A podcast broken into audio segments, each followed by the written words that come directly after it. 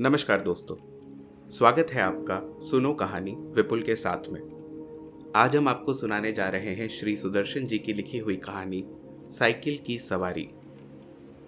श्री सुदर्शन जी का जन्म सन अठारह में हुआ था। दोस्तों, आज तो मोटर गाड़ियों के चलते सड़क पर पैर रखने की जगह शेष नहीं रह गई है। लेकिन एक जमाना था जब दो पहियों वाली लोहे की इस सवारी को बड़े ही आश्चर्य की दृष्टि से देखा जाता था और साइकिल चलाना सीखना दुनिया का सबसे कठिन काम माना जाता था। जिस इंसान के पैरों के नीचे साइकिल, कलाई में घड़ी और कंधे पर ट्रांजिस्टर टंगा हो, वो आदमी दुनिया का सबसे खुश नसीब इंसान माना जाता था। तो आइए, आज आपको सैर कराते हैं उसी दौर की। भगवान ही जानता है कि जब मैं किसी को साइकिल की सवारी करते या हारमोनियम बजाते देखता हूँ, तब मुझे अपने ऊपर कैसी दया आती है। सोचता हूँ, भगवान ने ये दोनों विद्याएँ भी खूब बनाई हैं। एक से समय बचता है, दूसरी से समय कटता है। मगर तमाशा देखिए, हमारे प्रारब्ध में ये दोनों विद्याएँ नहीं लिखी गई। ना साइकिल चला सकते हैं, ना बाजा ही बजा सकते हैं। पता नहीं कब से यह धारणा हमारे मन में बैठ गई है कि हम सब कुछ कर सकते हैं, मगर ये दोनों काम नहीं कर सकते।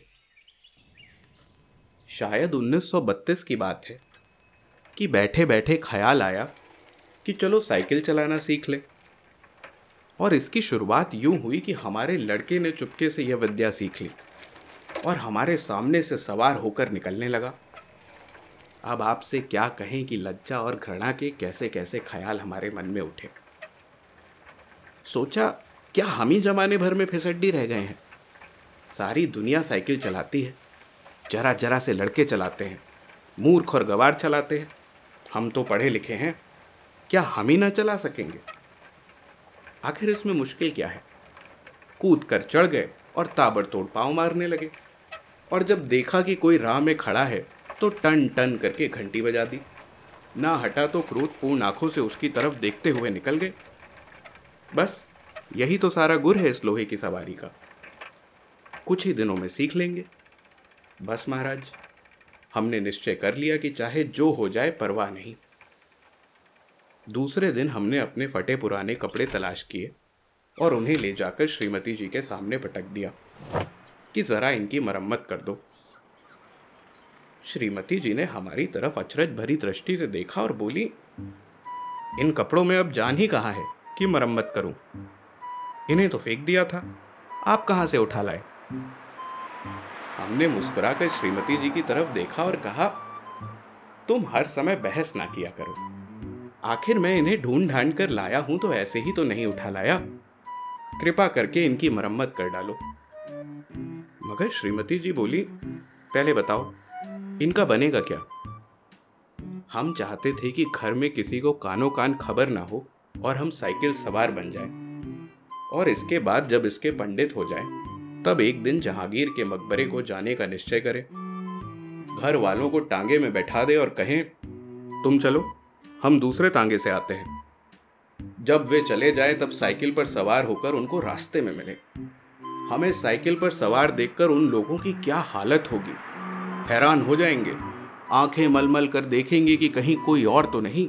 परंतु हम गर्दन टेढ़ी करके दूसरी तरफ़ देखने लग जाएँगे।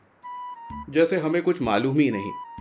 जैसे यह सवारी हमारे लिए साधारण बात है। मगर छक मारकर बताना पड़ा कि रोज रोज तांगे का खर्च मारे डालता है। साइकिल चलाना सीखेंगे। श्रीमती जी ने बच्चे को सुलाते हुए हमारी तरफ़ देखा और मुस्कुराकर बोली मुझे तो आशा नहीं कि यह बेल आपसे मत्थे चढ़ सके। खैर, यतन करके देख लीजिए। मगर इन कपड़ों से क्या बनेगा? हमने जरा रौब से कहा, आखिर साइकिल से एक दो बार गिरेंगे या नहीं? और गिरने से कपड़े फटेंगे या नहीं? जो मूर्ख हैं, वो नए कपड़े का नुकसान कर बैठते हैं। जो बुद्धिमान है, वो पुराने कपड़ों से काम चलाते हैं। मालूम होता है हमारी इस युक्ति का कोई जवाब हमारी स्त्री के पास ना था। क्योंकि उन्होंने उसी समय मशीन मंगवाकर उन कपड़ों की मरम्मत शुरू कर दी। हमने बाज़ार जाकर जंबक के दो डब्बे खरीद लिए, ताकि चोट लगते ही उसी समय इलाज किया जा सके। इसके बाद जाकर एक खुला मैदान तलाश किया, ताकि दूसरे दिन से साइकिल सवारी का अभ्यास किया जा सके। अब यह सवाल हमारे सामने था कि अपना उस्ताद किसे बनाए?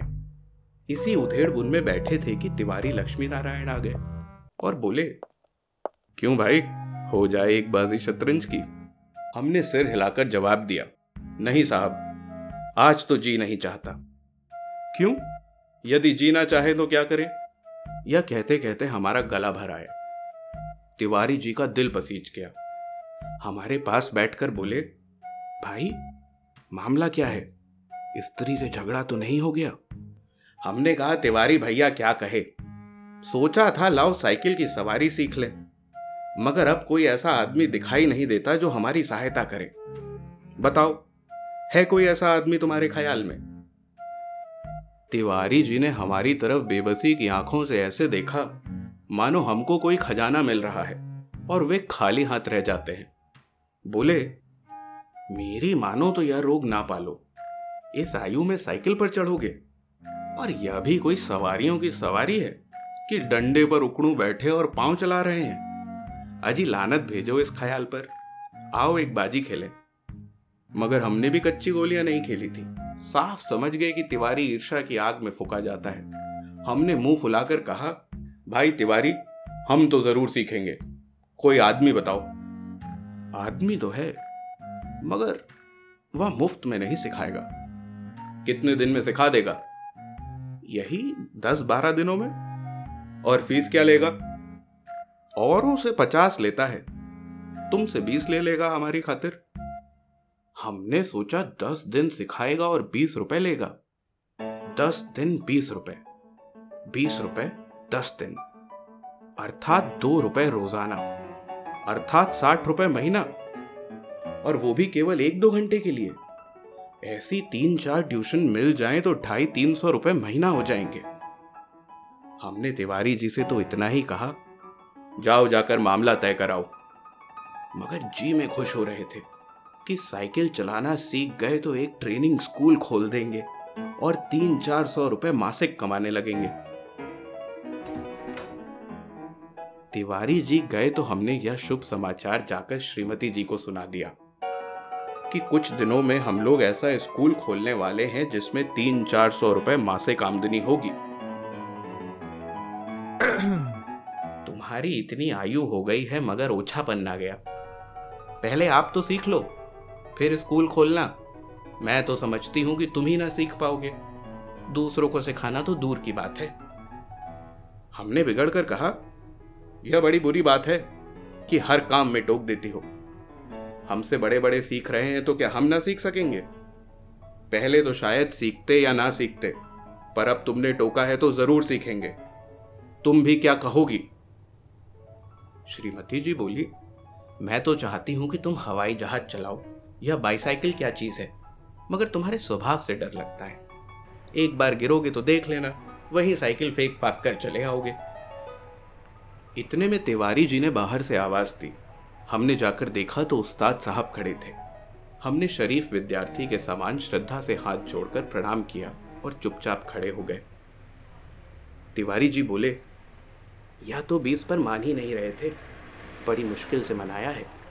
पेश की लेंगे। कहते हैं, पीछे कोई नहीं देता। अरे भाई, हम देंगे। दुनिया लाख बुरी है, मगर फिर भी भले आदमियों से खाली नहीं है। यह बस चलाना सिखा दे। फिर देखें, हम इनकी क्या क्या सेवा करते हैं। मगर उस्ताद साहब नहीं माने। बोले, फ़ीस पहले लेंगे।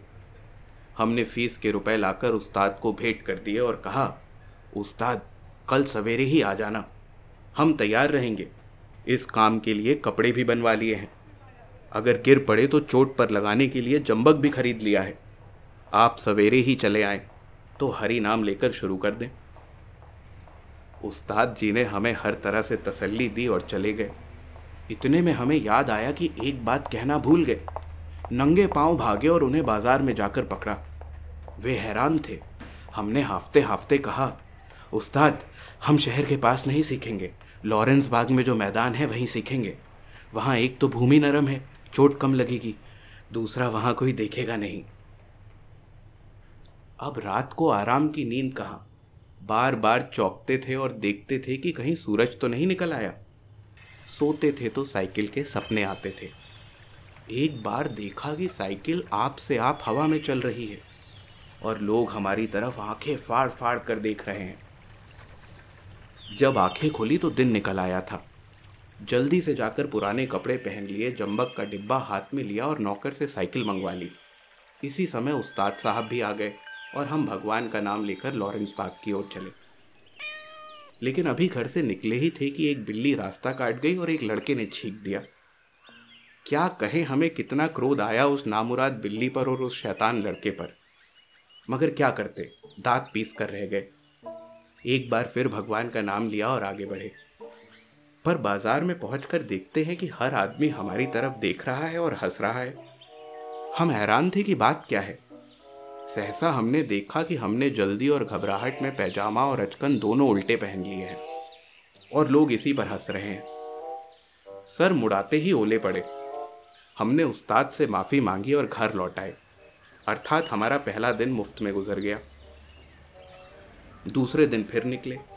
रास्ते में उस्ताद साहब बोले, मैं एक गिलास लस्सी पी लूँ। आप ज़रा साइकिल को थामिए। उस्ताद साहब लस्सी पीने लगे तो हमने साइकिल के पुर्जों की ऊपर नीचे परीक्षा शुरू कर दी। फिर कुछ जी में आया तो उसका हैंडल पकड़कर चलने लगे। मगर दो ही कदम गए होंगे कि ऐसा मालूम हुआ जैसे साइकिल हमारे सीने पर चढ़ी आती है। अपने आप बढ़ रही थी। इस समय हमारे सामने गंभीर प्रश्न यह था कि क्या करना चाहिए? युद्ध क्षेत्र में डटे रहें या हट जाएँ? सोच विचार के बाद यही निश्चय हुआ कि यह लोहे का घोड़ा है। इसके सामने बड़े बड़े वीर योद्धा भी ठहर नहीं सकते तो हम क्या चीज़ है? इसीलिए हमने साइकिल छोड़ दी और भगौड़े सिपाही बनकर मुड़ गए। पर दूसरे ही क्षण साइकिल पूरे ज़ोर से हमारे पाँव पर गिर पड़ी और हमारी राम दुहाई बाज़ार के एक सिरे से दूसरे सिरे तक गूंजने लगी। उस्ताद लस्सी छोड़कर दौड़े दौड़े आए और अन्य दयावान लोग भी जमा हो गए। सबने मिलकर हमारा पाँव साइकिल से निकाला। भगवान के एक भक्त ने जम्बक का डिब्बा भी उठाकर हमारे हाथ में दिया। दूसरे ने हमारी बगलों में हाथ डालकर हमें उठाया और सहानुभूति से पूछा, चोट तो नहीं आई? जरा दो चार कदम चलिए, नहीं तो लहू जम जाएगा। इस तरह अगले दिन भी हम और हमारी साइकिल दोनों अपने घर से थोड़ी दूर पर जख्मी हो गए। हम लंगड़ाते हुए घर लौट आए और साइकिल ठीक होने के लिए मिस्त्री की दुकान पर भेज दी। मगर हमारे वीर हृदय का साहस और धीरज तो देखिए, अब भी मैदान में डटे रहे। कई बार गिरे, कई बार शहीद हुए। घुटने तोड़वाए, कपड़े फड़वाए, पर क्या मजाल जो जी छूट जाए। आठ नौ दिन में साइकिल चलाना सीख गए, लेकिन अभी उस पर चढ़ना नहीं आता था। कोई परोपकारी पुरुष सहारा देकर चढ़ा दे तो फिर मज़े से चलाने लगते थे। हमारे आनंद की कोई सीमा न थी। सोचा मार लिया मैदान हमने। दो चार दिन में पूरे मास्टर बन जाएँगे। उसके बाद प्रोफेसर, प्रिंसिपल, उसके बाद ट्रेनिंग कॉलेज, फिर तीन चार सौ रुपए मासिक। तिवारी जी देखेंगे और ईर्षा से जलेंगे। उस दिन उस्ताद जी ने हमें साइकिल पर चढ़ा दिया और सड़क पर छोड़ दिया कि ले जाओ। अब तुम सीख गए। अब हम साइकिल चलाते थे और दिल ही दिल में फूले ना समाते थे। मगर हाल यह था कि कोई आदमी सौ गज के फासले पर भी होता तो हम गला फाड़ फाड़ कर चिल्लाना शुरू कर देते। साहब, बाई तरफ़ हट जाए दूर फासले पर कोई गाड़ी दिख जाती तो हमारे प्राण सूख जाते। उस समय हमारे मन की जो दशा होती वो परमेश्वर ही जानता है। जब गाड़ी निकल जाती तब कहीं जाकर हमारी जान में जान आती। सहसा सामने से तिवारी जी आते हुए दिखे। हमने उन्हें दूर से ही अल्टीमेटम दे दिया कि तिवारी जी बाई तरफ़ हो जाओ, वरना साइकिल तुम्हारे ऊपर चढ़ा देंगे। तिवारी जी ने अपनी छोटी छोटी आँखों से हमारी तरफ़ देखा और मुस्कुरा कर कहा, जरा एक बात तो सुनते जाओ। हमने एक बार हैंडल की तरफ़, दूसरी बार तिवारी जी की तरफ़ देखकर कहा, इस समय बात सुन सकते हैं क्या? देखते नहीं, साइकिल पर सवार है।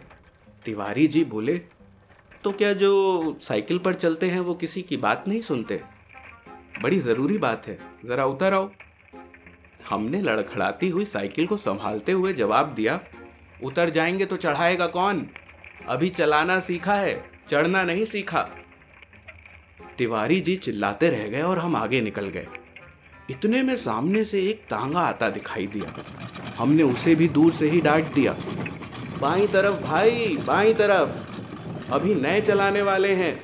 तांगा बाई तरफ़ हो गया। हम अपने रास्ते चले जा रहे थे। एकाएक पता नहीं घोड़ा भड़क उठा या तांगे वाले को शरारत सूझी। जो भी हो, तांगा हमारे सामने आ गया। हमारे हाथ पाँव फूल गए। ज़रा सा हैंडल घुमा देते तो हम दूसरी तरफ़ निकल जाते।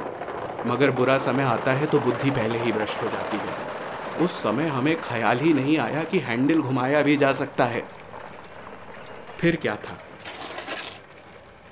हम और हमारी साइकिल दोनों तांगे के नीचे आ गए और हम बेहोश हो गए। जब हम होश में आए तो अपने घर में थे और हमारी देह पर कितनी ही पट्टियाँ बंधी थी। हमें होश में देखकर श्रीमती जी ने कहा, अब क्या हाल है? मैं कहती थी ना, साइकिल चलाना ना सीखो। उस समय तो किसी की सुनते नहीं थे। हमने सोचा, लाओ सारा इल्ज़ाम तिवारी जी पर लगा दे और आप साफ़ बच जाएँ। बोला, यह सब तिवारी जी की शरारत है। श्रीमती जी ने मुस्कुरा कर जवाब दिया, यह तो तुम उसको चकमा दो। जो कुछ जानता ना हो। उस तांगे में मैं ही तो बच्चों को लेकर घूमने निकली थी कि चलो सैर भी कराएँगे और तुम्हें साइकिल चलाते भी देखाएँगे। हमने निरुत्तर होकर आँखें बंद कर ली। उस दिन के बाद फिर कभी हमने साइकिल को हाथ न लगाया। धन्यवाद। मेरी और कहानियाँ सुनने के लिए फॉलो करें मेरा पॉडकास्ट सुनो कहानी विपुल के साथ।